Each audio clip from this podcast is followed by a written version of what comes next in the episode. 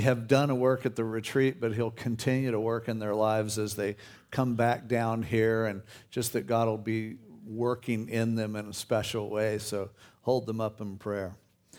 1 Corinthians chapter 12. It's great to be here. I, uh, uh, this week, I noticed on my schedule that I was scheduled to speak for a men's retreat, and I hadn't heard anything from these people in months, and so I was thinking on Thursday, I thought, well, hopefully they just canceled the retreat and forgot to tell me. So I called them up and they go, no, you're on the poster and everything. And I go, oh, okay. And they said, yeah, and you're supposed to bring your own towel and blankets and stuff. And I'm just going, oh, great. You know, that's all I need. I'm, I'm, I'm just starting to feel like my cold is gone and my neck's starting to really feel better. And in another week, I'm leaving on a missions trip to Thailand and Cambodia. And I just, the last thing I need is to stay in some primitive accommodations. And so I, I was really, and plus I was just tired. I'm thinking, I'm old, you know, and, and I'm speaking seven times this weekend. And, and so I'm justifying, I'm thinking, well, where this retreat is, it's over kind of near Yucaipa. And so I thought, you know, I'll, I hate when people do this, but I'll find a hotel right near there. And after they put me to bed on my cot, I'll sneak out and go stay in a hotel. And I just thought it might be what I need to do to survive. But when I got there, oh, I looked on the internet and couldn't really find any hotels in Yucaipa. But there was one that sounded really charming. It was called Yucaipa Valley Inn. And I thought, you know, that'd be nice because I mean, I have to work, study and speak all these times. And so and when I drove out, I went by Yucaipa Valley and I was glad I didn't make reservations ahead of time.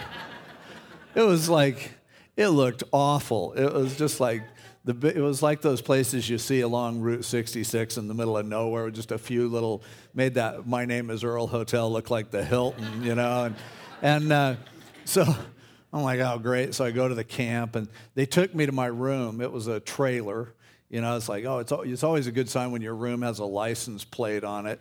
And I, and I go in there, and the floor was like at a 20 degree angle to the horizon. And so I'm sitting there trying to, not to fall out of my chair and going, God, how did I get into this? I'm never going to speak anywhere again. And then the heater came on. It sounded like a 747 taking off.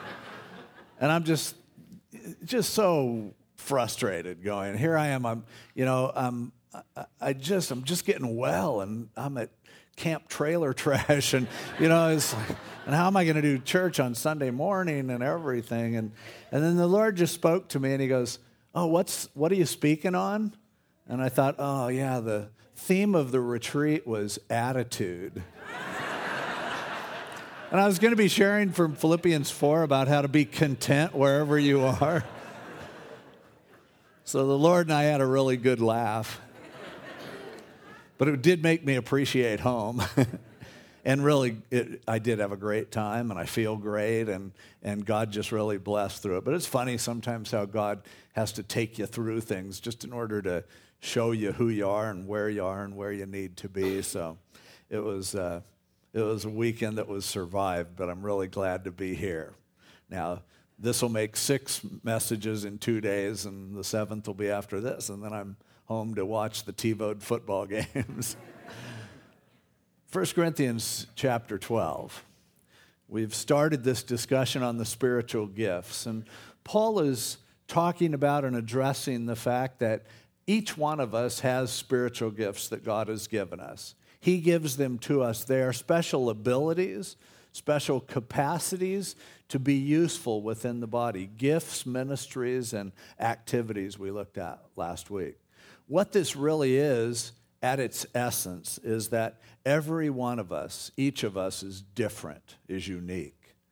That's really a, a comforting thing because deep down inside, everyone feels like they're different. It's something last this last week we were ministering to a kid who was going through some difficulties a junior high kid and and uh, jerry hill was talking to the little boy and he was saying you know i know that you feel when you're at school like you're different and you don't fit in he said one of the great secrets of junior high is everyone feels that way they don't say it they don't talk about it but we all feel weird Well, as you grow up, you learn it's not just a perception. We all are weird. We all are unique. We're different. We're a peculiar people, as Paul said to Titus. But that is ultimately by design. Now, when I find people who are similar to me in some areas, we really click because I like me. So I like people who are like me. But when I have to deal with someone who's different than I am, it's like there's something wrong with that person. They don't understand the way I do things. They judge me, I judge them. It's frustrating, and we bang heads so often. But the reality is, the truth is, there's something unique about each of us. There's also something wrong with each of us. And we need people who are different than we are to help us to become well rounded people. We're all like a wheel with a flat edge thumping down the road. And God uses all of us collectively to round off those edges to where together we can actually be normal. No one is normal alone. We all only learn to be normal as we are together, as we function as a body. And that's kind of what Paul addresses here. It involves a lot of concepts. It, it means that we all matter, we're all important, and so every one of us needs to find out what our place is within the body. But it also means that we need to accept people who are different than we are, to allow them to interact with us, allow us to reach out to them as well. So, vitally important things for us to comprehend as we go through this passage. Let's begin reading with verse 7 where we left off last week. He said, But the manifestation of the Spirit is given to each one for the profit of all. That's what I was just saying. Each one of us has certain capacities, certain callings, certain abilities, but it's there not for each of us, it's there for all of us collectively. For to one is given the word of wisdom through the Spirit to another, the word of knowledge through the same Spirit. To another, faith by the same Spirit. To another, gifts of healings by the same Spirit. To another, the working of miracles. To another, prophecy. To another, discerning of spirits. To another, different kinds of tongues. To another, the interpretation of tongues. But one and the same Spirit works all these things distributing to each one individually as he wills. So Paul begins to list some of the gifts. Now, the list isn't exclusive. In fact, if you skip down in the chapter, he has another list beginning with verse 28. And he says, God has appointed these in the church first apostles, second prophets, third teachers, after that, miracles, then gifts of healings, helps, administrations, varieties of tongues. Over in Romans 12, there's another list. Ephesians 4 has a little different list. 1 Peter 4, a list that's a bit different. But all of these gifts, and I don't think we have in the Bible an exclusive list of gifts. He's just giving examples of some of the peculiar capacities and abilities that have been given to each of us. Things that make us unique, things that make us useful, and in fact necessary. And so we'll, eh, we're not going to spend a ton of time evaluating each gift. There are a lot of people, when they go through the gifts, they'll spend a week on the gift of the word of wisdom and what that is all about and so on. I'm not going to do that because the Bible doesn't really define the gifts. It gives us clues in different places, and we will go through them and discuss them so that we can come to a, you know, somewhat of an understanding. But we'll probably disagree on some of them. And you'll probably realize as you go through, there are certain gifts that certainly are gifts to the body that fulfill this purpose, but they aren't on the list. They didn't make the list for one reason or another. But I think it's helpful for us to go through the list of the gifts in the Bible because as we look through this list, you and I might discover, ooh, that sounds like me. I might have that gift. That's something I haven't been using but maybe I should. Maybe I ought to give it a shot. Maybe I ought to try. But it'll also help you to understand people who are different than you are. Because there are some things that might drive you nuts about certain people that in reality, it's their gifts. Maybe they aren't using the gift the way they're supposed to. And we'll talk a little bit on each of these gifts about what they look like when you're not using them, because that'll help you to, to discern maybe sometimes what your gifts are too, but also to see and recognize strengths in others. But let's just go through the list kind of quickly as a survey to get some ideas about, hmm, I wonder what my gifts are. I wonder what it is that I am uniquely created to do within the body. So, first of all, this word of wisdom, the word of knowledge. Now, we know what wisdom and knowledge are. Knowledge is basically information, data. Wisdom is the application of that information. So, someone who knows something, that would be considered knowledge. That's why the word's called knowledge. But someone who knows how to apply that or to make wise decisions with the information that they have, that's wisdom. So, what is a word of wisdom or a word of knowledge? I believe, and I think most people, most Bible scholars would agree, that the gift of the word of wisdom or the word of knowledge is that ability to say something that will hit someone as being, wow, that's really from God. In individual communications. To now, sometimes God may reveal something supernaturally to you in a way that's stunning. And you know something about someone that you couldn't have possibly learned it any other way. And I've had that happen. But I've also seen a lot of people who thought that happened and it didn't. I'm always having people coming up and going, I have a word from God for you. Most of the time, I just didn't think it was from God at all. After I heard it, I'm like, come on, that wasn't from God, that was from you. And that's just downright goofy anyway. I, am really careful and I'm cautious. I'm, I'm usually not going to come and say, Thus saith the Lord, unless it's something that's from His Word, because then I know He said it.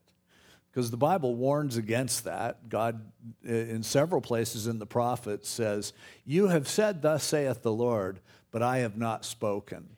Therefore, I am against you. I don't want God to be against me.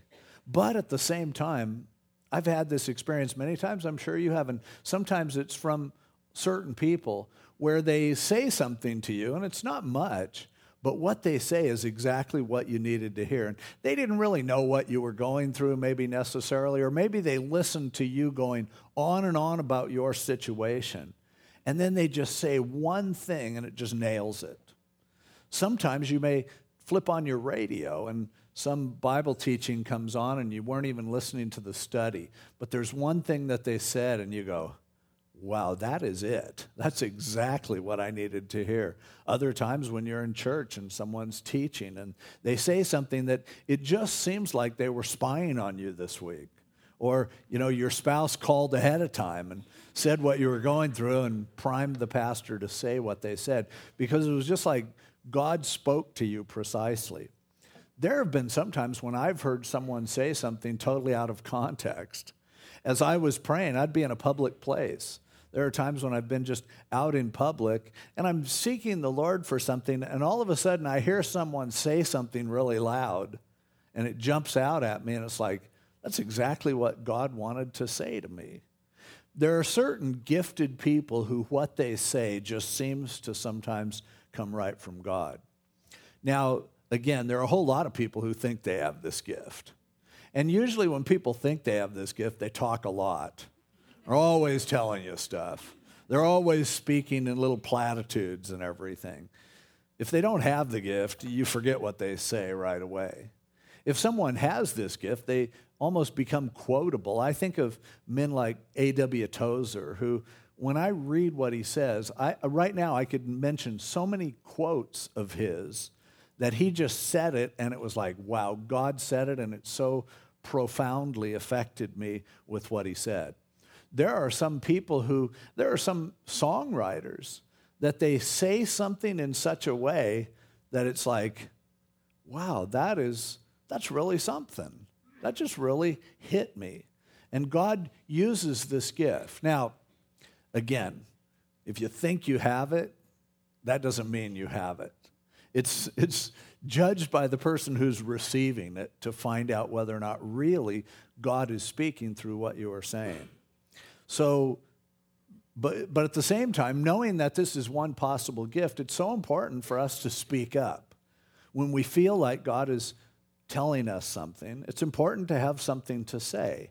Now, the gift of the word of wisdom and word of knowledge, one of the ways I think to recognize it in someone, if you have that gift but you don't utilize it, typically you'll just be a person who doesn't say much.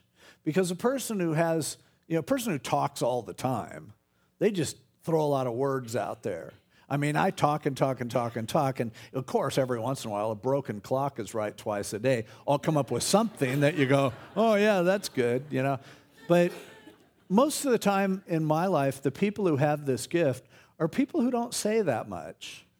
They're just kind of quiet, they're observing, they're watching. And then, after everybody else is through talking, they'll just say something simple, and you go, that nails it. That's it. That's the deal. So, if you're a, the type of person, for instance, who you're, you know, people are always telling you, why don't you say something? Why don't you talk more? You're too quiet. And people are always nagging you that you're just too, you know, retiring and too, you know, turned inward and things like that. Maybe you have this gift and you just haven't found out that if you say something once in a while, it may be exactly what people need. If you will speak up once in a while. So don't, you know, don't turn from being someone who's shy and reserved and retiring and you never say anything and then go just start just speaking all over the place. But be open. If you're a person who doesn't say much, to me, that is a clue that God may want to say some things through you that people will really notice and, and receive as being from the Lord. And so consider maybe once in a while you really will, will nail it. Maybe once in a while you'll have something to say that will make all the difference in the world to someone. And so, again, it's a gift that we need. How many of us go through life going, man, I'd love to hear something from the Lord right now? Well, if you're that person who doesn't say much, maybe what God does give you to say will turn out to be that kind of thing. Maybe not. Maybe you'll finally speak up and people just go, What? Okay, that's not my gift. Must have a gift of listening. but some of the best things that I've heard certain people say were from people who don't have much to say. But when they say it, it speaks to you. God speaks through them. And so you know, that's one gift that he talks about here. Now, next, he mentions the gift of faith. We're all supposed to have faith. Faith is always a gift from God, even the faith that brings us to salvation. But faith is believing what's not easy to believe, believing something that you can't see. Though we are all commanded to have faith, and without faith, you can't please God, there are certain people who have faith to believe things that other people don't have the faith to believe. Just fantastic things. Now, uh, my wife, Anne, a lot of times shows a gift of faith. I'll give you the classic example of it was one time when, you know, many years ago when William was two years old and Danny was just about to be born. And we were losing our house and we had couldn't find a place to stay and i didn't have first and last month's rent and we were like what are we going to do? I was frazzled. So i do what i do. I'm going through the paper looking desperately and and ann goes dave i think we ought to pray. Well i, I had prayed about it before but she goes we need to pray. And i'm like okay go you pray I wasn't in any mood to pray. I was frustrated. I needed to spend my time finding a house to live in. And so Ann started to pray. She goes, Lord, I just pray that you will find the perfect house for us and that it'll be free. I go, Ann, I, I interrupt her. I go, just shut up. Pray to yourself. That's stupid. Don't pray. Oh, what we need is a house for like under a $1,000 a month. I need a house for free. That's ridiculous. She goes, Well, I'm going to pray that. I go, Oh, brother. Well, I hate when this happens, but within a couple of days, the Lord out of the blue brought somebody along who goes, Hey, we have this house that's for sale. Nobody's living in it. You want to want to stay there? And I'm like, Well, it was a nice house. It was in Nellie Gail Ranch. And I'm like, well, how much? Oh, no, you don't have to pay anything. I'm like, what? Out of that, we ended up, we lived for a year and a half rent free. And it wasn't on my faith, believe me. my discernment showed that she was nuts. Her faith got us a house free for a year and a half. And see, that's an example. And so if you have a gift of faith, it's, I'm not afraid to believe. I'm not afraid to, to go for something crazy. I will, I'm open. I believe that God is the kind of God who does these kinds of things. And I'll believe something that most other people won't. And it's not something that I would encourage you to do, it's something that God will just give you. So if all of you go out today and, okay, God, I want a house that's free, I don't know. You know, if God has given you that faith, then maybe that will happen for you. But if He has given you the gift of faith, you'll just be able to believe things that other people won't believe in all kinds of areas. Now, how does this gift look if you don't use it? Um, if you're the type of person who just has a wild imagination, if you're the type of person who, and another, another possibility when it comes to a gift of faith where you're all over the place, some people who are diagnosed as attention deficit disorder are really people who have a gift of faith because their mind is so broad. The possibilities are so endless that they're always buzzing around and things like that. And it just might be that the focus of faith is what's missing there to realize God made me this way. Now, it, can be irritating when you have a, a child who has the gift of faith because they're always, their heads in the clouds. They're always thinking extreme things, ridiculous things. They're always wanting to do crazy things. They're, they're scary kids. They live their lives head first. They're just always up for anything. They, they sometimes are easily not only dragged into trouble, but they're the leader that's getting everyone else into trouble. And so often we look at the faith of a child and we think we better tailor that out of them. We need to squeeze that out of them when it might be exactly their gift from God that when He gets a hold of it, when His Spirit works in it, what a gift faith is. How glad it is that there are some people who believe that things can happen when I don't. I'm so glad that there are people who have bigger dreams than my dreams. And so feel like it's okay to dream big dreams, to think big thoughts. Now, don't be discouraged if everyone else doesn't buy into it. Again, people who have the gift of faith usually look like they're nuts to other people. But if that's a gift that God has given you, you need to just continue to plod forward and go, I believe that this can happen. I think it's going to happen.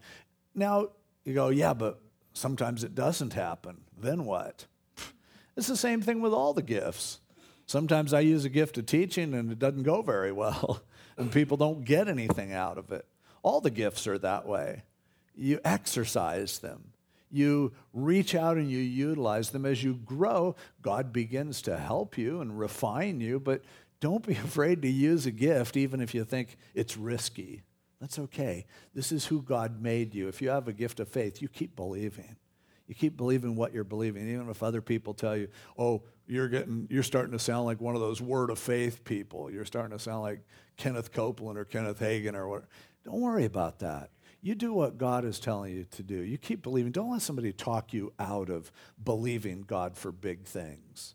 God's big enough that He's not going to do something just because you imagined it. It doesn't happen because you said it. It doesn't happen because you believe it.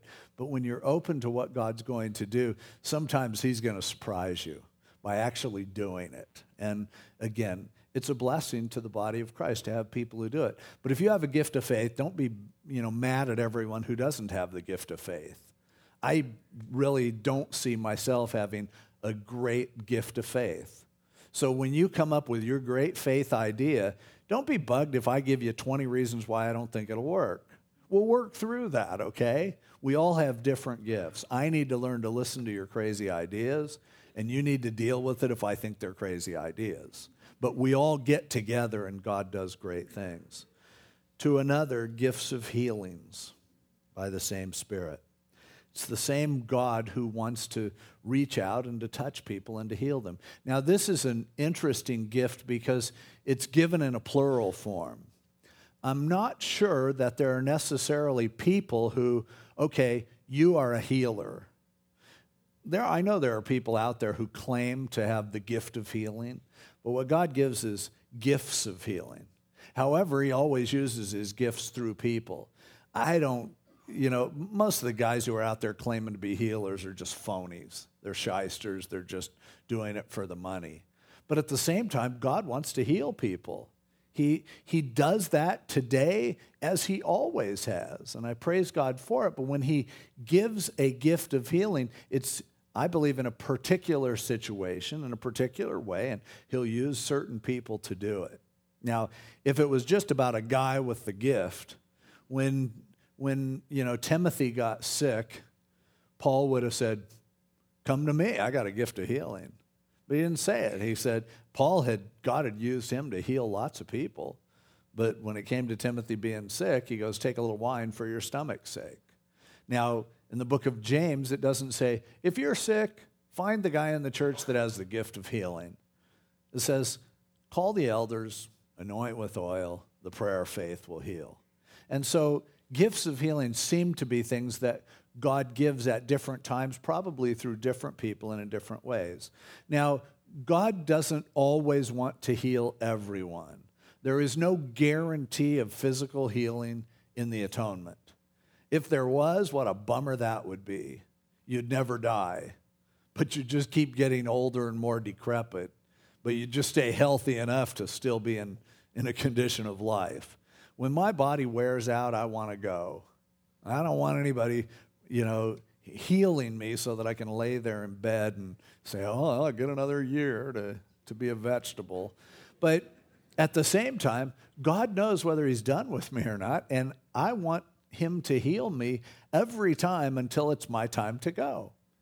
But there are some conditions that God says, my grace is sufficient for you. I'm going to use your weakness to perfect my strength, as he did to Paul in 2 Corinthians.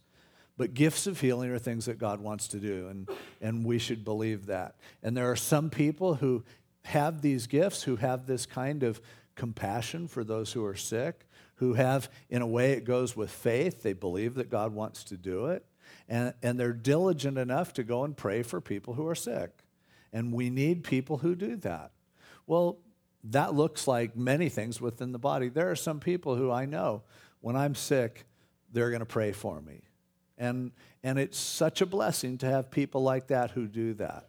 Some people who will just come and put their hands on you and lift you up before the Lord and pray for you. You know, there are guys, uh, I think of Dean Waters, who just he, he's so compassionate toward people who have a, a need, and he's had lots of physical trials himself, as does his wife Shirley, and yet Dean, uh, you know, if I am not feeling good, I want him praying for me. I, and, and I know he wants to, you know, and, and so it's like there are some people that that is a part of their gift, is just reaching out to those who are sick. Now, what if you have that gift, but you're not using it? What does that look like? Well, for one thing, you would probably be the type of person who's interested in physical things. You're probably the type of person who, and many people who have gifts of healing, I believe, are actually in the so called healing professions. They become nurses or doctors or paramedics or whatever because they're drawn to that physical state and those physical conditions. But often here they are doing what they can do in the flesh and not realizing, you know, God also wants to give you a special gift of healing. So maybe you're a person who likes to turn on the TV and watch surgery taking place. To me, watching a surgery on TV is the most boring thing I could imagine. But there are some people who just love it. And they're drawn to it. Maybe because God's going to use them in some way to heal others. There are some people like Helene who has this, and she's not only a nurse, but she's like, she reads every medical journal, she knows everything that's going It's like, hey, that's who I want praying for me because they have an appreciation for what it is to be sick. And I believe that often those are the people that God will use to reach out and to, to be an instrument of God to heal you, are people who are interested in those things, who care about those things. But what if you don't realize your gift? Then you'll be really depressed because all you do is you see all these sick people. You hear this person has cancer and this person needs this surgery and this person had this injury and this, and you're like, oh, it's all so overwhelming. And it just becomes depressing. But when you realize, you know, maybe you care about this stuff because God wants to use you as a force for healing, and God releases that in your life, man, He can use you in a special way. And we desperately need people who just have that. I think there are some people who, because of their own physical ailments, are the type of people who now have an appreciation, and God wants to use them to heal others. And so, this is again a, a gift that we need to be open to, and a need that, hey, you need to see maybe God wants you. When was the last time you went to someone who was sick and, and said, Can I pray for you? And just laid hands on them and lifted them up to the Lord. If you won't at least do that, you'll never know if God wants to give you one of these gifts of healing or not. Miracles God does things outside the natural. And of course, in the early church, there were some awesome examples of it. In the Old Testament, there are great examples of it. But you know, there are miracles happening all around us, things that God does that just defy the imagination, things that God does that are just so exceptional and so unique. But again, all of these things are for the body. So if God does a miracle, it's not so that you can write a book and draw attention to yourself or go on TV and brag about it. I think some of the greatest miracles that happen in our midst, nobody really says much about it. It's just God does an amazing thing, He does an amazing work, and that's important for us too. Now, what is it that would indicate someone who maybe has a potential gift of miracles, but they're not using it? I suppose in some ways, maybe if you're the type of person who's just always looking at what's wrong, and you're always just seeing everything that's wrong in everything, and often that can turn into a depression that's even clinical, where you just are so overwhelmed by what needs to happen, by what hasn't happened. Well, maybe it's because God wants to use you in a way that will do radical things where great things will happen. Are you open to the possibility that maybe God wants to do a miracle through you in some way? Are you willing to try something that looks impossible? Are you willing to take a chance on something? And that's, again, the gift of miracles. He goes on to say, um, okay, the next one is um, the gift of prophecy, speaking forth the word of God speaking, as he says in chapter 14, to edification and exhortation and comfort. Being someone who speaks, it's a little different than the word of wisdom and the word of knowledge, which is apparently more personal and local to a situation. Prophecy is a general sharing of the word of God, the capacity to be able to communicate God's word to people so that they just go, wow, I feel like God just spoke to me in a, in a great and an informative way. Again, how we need that within the body. But again, a whole lot of people think they have the gift that don't. Think they're speaking for God all the time when they don't. They want to do that and it doesn't happen. But the gift of prophecy, God will, when you share, people will respond. When you, if you teach the Word of God, and this is similar to the gift of teaching. You can judge it based on when you try it, does it actually work? Or when you go to speak encouragement to someone, does it all go wrong and they end up being mad at you and feeling worse? Now, again, you're never perfect. You always grow and you always learn, but the gift of prophecy, and you should be open. And it's not just about being up in front of a church and doing it. It's sharing with people personally, counseling with people in different situations, just communicating with them. Gift of prophecy, what does it look like when you don't use it? You probably just keep rambling about everything else. You're always talking, talking, talking about nothing. You can, you can recall and remember and relate the, the whole storyline of every movie you've ever seen. You can, you know, when, you know, you can tell people, oh, yeah, my favorite was the third season of Survivor. Or remember on the fourth week, this happened with this. It's like you're ch- channeling all this information that's worthless. Well, maybe what God wants to do is to get you into His Word and then to take what He has said and to deliver it to people in a way that's useful. He goes on and talks about the discerning of spirits, that that's the ability probably just to, to sense when something or someone isn't right. It's that it's that almost a sixth sense kind of a deal that when you, you meet somebody and if they're a phony, you can just tell. You can get a good read on people easily. Some people are really gifted at this, some people are terrible at it. A lot of people are somewhere in between. Pastor Romaine, who used to be an assistant pastor at Calvary Costa Mesa, was just, he could nail anyone. He knew I, there'd be somebody who would come to the church and I would think, yeah, they're a great person. And Romaine would just be writing them, and I'd think, why are you totally misjudging this person?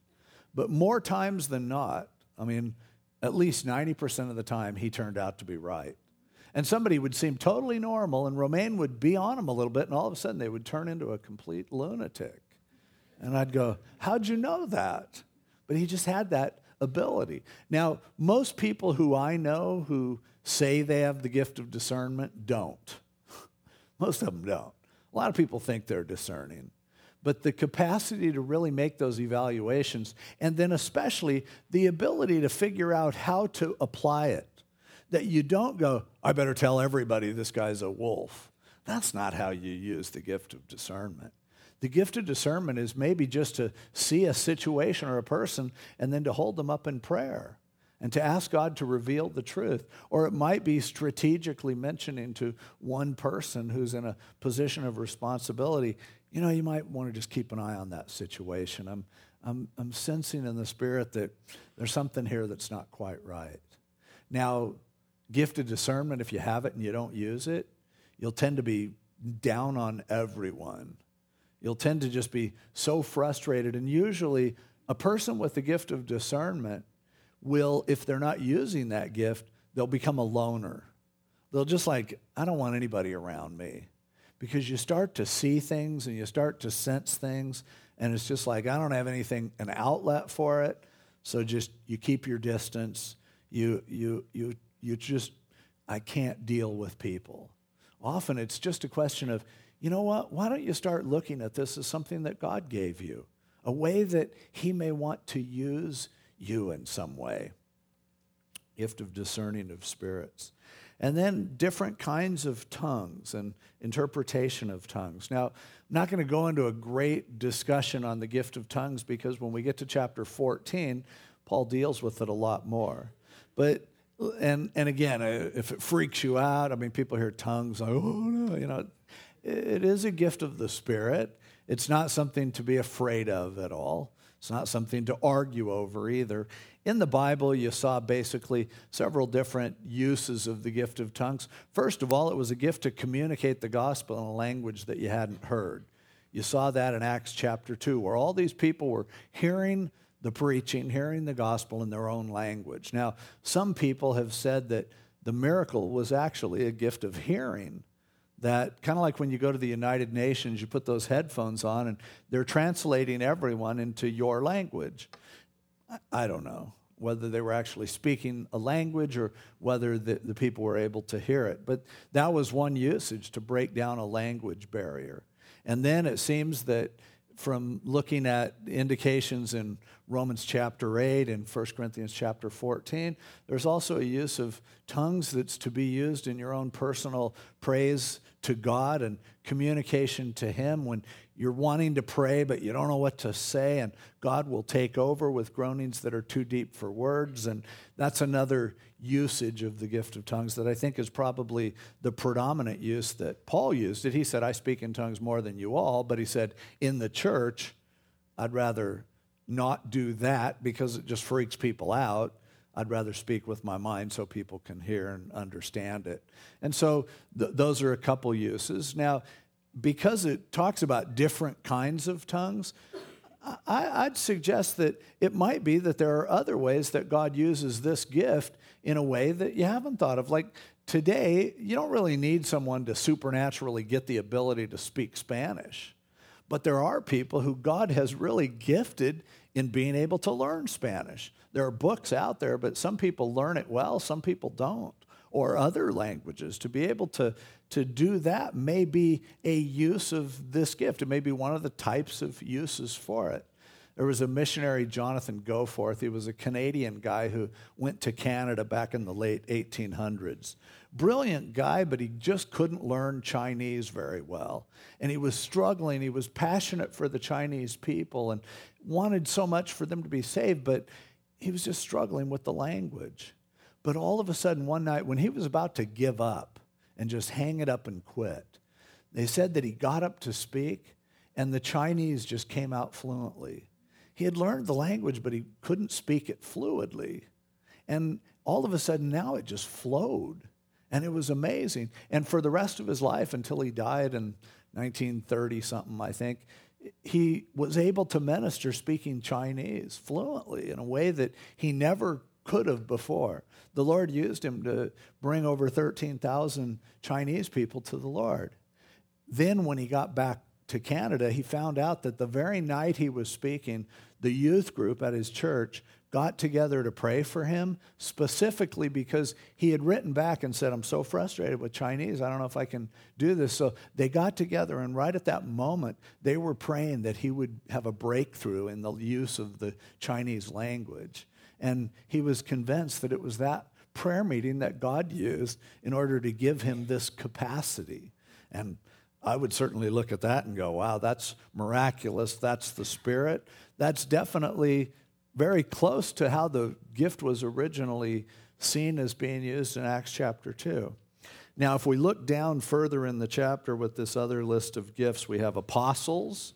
Those are people who were sent out to found the church. It was used in a technical sense of those who witnessed Jesus' resurrection and were used foundationally to start the church. But it also could be now used in a more general sense of missionaries who are sent forth to start new ministries and new churches and new movements. Prophets, we already talked about. Teachers, a little different than, than gifts of prophecy, but those who are able to take complicated concepts and bring them across to people in a way that they can understand and appreciate. You know the difference between gifted teachers and those who aren't gifted. Maybe you are someone who's called as a teacher. If God has called you as a teacher, you need to be open to that. If you have a gift of teaching and, and you're not utilizing it, one sign of that, I think, is you have a hard time listening to other people teach. You're constantly picking apart what they're saying, how they're saying it, not just when they're like really bad, but even when they're decent. You're like, you could have said this better, and boy, this illustration would have fit in better. Well, maybe you're supposed to try it. You'll find out right away if you have the gift or not. Just start teaching. If people leave, probably don't have it. Miracles and gifts of healing, we talked about. The gift of helps. That's a, the gift of just coming alongside and fitting in where necessary, and you enjoy and, and are, are more than happy to help in any way that you can possibly help. There are people, the people who set up the chairs you're sitting in, those who greeted you on the way in, those who prepare the refreshments. And uh, uh, we need this gift so many ways. If you're not helping, you tend to be critical of everyone else who is. You tend to look around and go, you know, they should have been a lot nicer when I walked in the door. Now, I've never heard anyone say that at our church because our greeters are awesome. But, you know, you're looking around and you're going, you know, there's a couple of bulbs that are burned out. I need to call the church and tell them. Well, how about bringing a ladder down here and going and changing the light bulbs? You know, maybe, maybe it's a, your gift. That's why you notice this kind of stuff. And he, he goes on in, in this list of, of gifts and talks about administrations those who are able to motivate and, and lead others, organize and structure things, be involved in leadership in some way. Hey, that's a gift. You can tell when somebody doesn't have the gift and they're trying to do it. And if you're the one who's frustrated with the way that they do it and they're so scatterbrained and unorganized, maybe that's a gift that you need to start to use more yourself. Maybe you need to see what it is. If they won't let you do it in that ministry, maybe you're supposed to start a ministry and get people involved and motivate them. It's very obvious when people try it and don't have the gift. When people have the gift and don't use it, that's obvious too, because everything's all over the place and unorganized and everything. And again, tongues we already talked about. A couple more gifts I just want to mention. We're out of time, but but uh, over in Romans chapter 12, it talks about the gift of exhortation. That's the gift of calling, coming alongside someone and just encouraging them, letting them know they can do it, prodding them on. It also talks about the gift of showing mercy. That's a, that's a gift whereby you just care about others and you come and you'll just sit and, and weep with them or you'll just feel with them and you care about them it's Myrene here has that gift and, and, just outstanding. She does our food ministry and a lot of other personal ministry with people too, where when someone's going through something really difficult, she really cares, but she cares enough to do something about it. Now, the gift of showing mercy when you have it but you don't use it, here's how you'll know. People are always telling you, don't be so sensitive. Quit being such a wimp. What are you always so down for about everything? Because if you bottle up the gift of mercy, it just becomes an inward feeling sorry for yourself, a self indulgent sort of thing. Once you break that loose and channel that, and you realize, I feel deeply because God wants me to reach others and to help them and to minister to them, to show that mercy, it's amazing all of a sudden when you're utilizing that gift, you're not being such a wimp yourself. You're not quite so weepy yourself. You'll be there, but you'll be in practical ways. You'll help people. You really care, but you can maintain a balance. If you're just overly sensitive, you might have the gift of showing mercy, but you're just not using it. You need to. Another gift that he talks about in Romans is the gift of giving. That's something that, and, and it's not just about, there have been many people throughout history who have the gift of giving who have a whole lot. And I believe, well, Paul says it over in 2 Corinthians chapter 9 God has given you a lot so that you can give. So, one way to know you have the gift of giving is if you have more than you need. There's a reason why God has given it to you. And it's not so that you can have 10 years, you know, income in a savings account. It's not so that you can continue to have more and more assets. It's not so that you can give your kids so much that their life will be ruined before they start. God has given you a lot so that you can channel it into areas. And if you have a gift of giving, you see needs that are practical and you go, I'm going to do something about that. And I want to do it. Now, the gift of giving isn't always just with people who have a lot. The widow who gave her two mites, who gave all that she had, was the greatest example given in the Bible of someone with a gift of giving. It's just that ability, and we're all commanded to give. In fact, we're all foolish if we don't give because the Bible says if we give, God will give us more. So, for most of us, for many of us, giving is simply wise investing. But beyond that, there are people who just look at a situation and go, What an exciting opportunity for me to surprise someone or to help someone or to do something special and out of the ordinary. It's a gift of God. How do you know if you have that gift and you're not using it? Well, You'll, you'll be paying a lot of money for burglar alarms and, and other ways and insurance and ways to make sure you don't lose anything. You start stacking up stuff that moth and rust decay and thieves break in and steal. You have, it's just the two of you now and your family, but you just moved up to another house because five bedrooms wasn't enough for you, decided you needed a bigger one. Chances are you have a gift of giving and God's been giving to you, and you just haven't figured out that your greatest joy in life will be when you share that with others and when you give to others. But all of these are gifts of the Spirit. And I've gone long again. I told myself I'd cut the message, and I haven't. But again, focus on this, verse 11. One and the same Spirit works all these things, distributing to each one individually as he wills. You are the way you are because the Holy Spirit has gifted you. You are weird with a purpose for a reason.